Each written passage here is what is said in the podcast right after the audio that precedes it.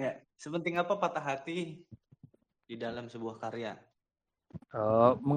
Pertanyaan, aku nggak tahu pertanyaan. Kalah bang. Nah, nggak penting, nggak sepenting apa, tapi pada banyak menurutku, pada paling tidak pada kasusku adalah patah hati itu adalah keadaan di mana menurutku berkarya itu menjadi semakin jujur menurutku. Benar.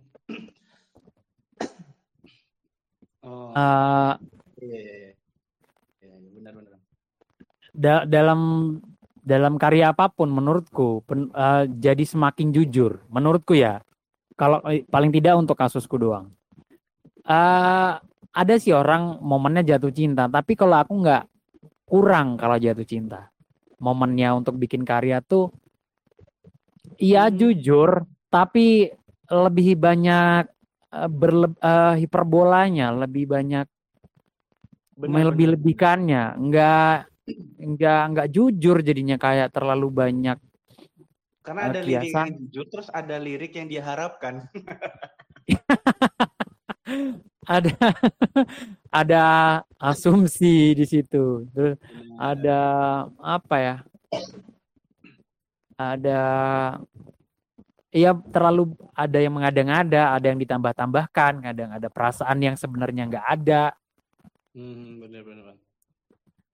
Dan paling tidak untuk kasusku lah, kalau misalnya bikin lagu gitu, menurutku yang paling dahsyat sih ketika patah hati gitu.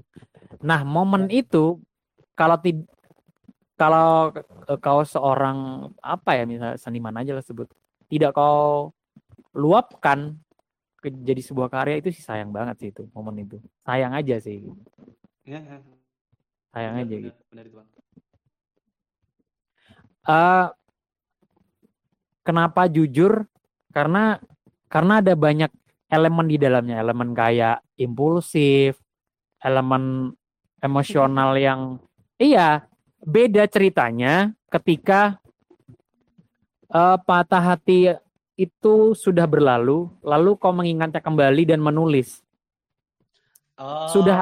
Udah sudut pandang bijaksana yang ada yang muncul. Benar. Ya, sudut pandangnya udah beda, udah sudut pandang kayak kok dulu gitu, perasaan itu kayak gini. Ah ya udahlah, atau pada akhirnya ya kayak gitu-gitulah. Akan berbeda gitu. Aku banyak juga yang ngelihat, ada banyak juga yang ngelihat ke belakang lalu menulis. Tapi ya, aku sih yakin nggak akan sedalam yang pada saat itu juga ditulis gitu, akan beda gitu rasanya, kejujurannya udah pasti beda lah gitu rasanya, ya udah beda banget gitu. Orang kalau kesandung karena batu, terus di hari itu pasti dia marah-marah sambil teriak, anjing lah nih batu siapa yang naruh, tolol bangsat. Tapi setelah itu berlalu, kayak ngapain aku marah-marah sama batu ya, ngapain aku marah sama batu, anjing kan salah aku gitu. Nah gitu tuh, salah gue jalan ya. Bener, orang kalau udah melewati hari itu bakal berpikir bijak. Iya, sudut pandangnya udah beda. Aku bisa ada juga nulis cerita tentang SMA gitu atau apa gitu. Tapi cara pandangnya udah cara pandang sekarang gitu. Ya pasti udah berbeda lah gitu. Kalau nulisnya dulu itu pasti akan aneh, pasti kata yang keluar atau apa itu pasti beda lah gitu. Iya. Sortir. Ya pasti gitu, dan wajar sih. Tapi menurutku momen patah hati itu momen yang sayang sih kalau dilewatkan untuk bikin karya. Iya, sayang banget sih itu. Itu powernya luar biasa sih menurutku. Iya, kadang harapan. Waduh, harapan. Ya mungkin dari tweet Abang tuh sebenarnya ada sebuah pemikiran, tapi belum tersusun aja kata-kata itu gitu. Kayak Abang bilang kan,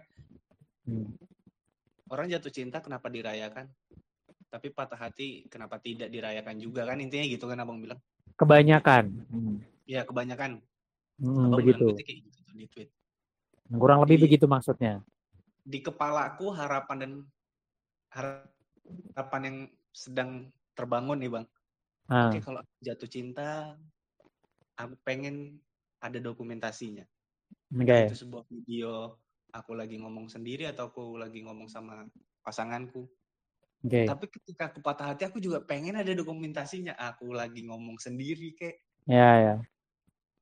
Ya, ya, ya. karena itu bentuk sama-sama merayakan bahwa aku pernah punya posisi jatuh Iya. cinta dan patah hati.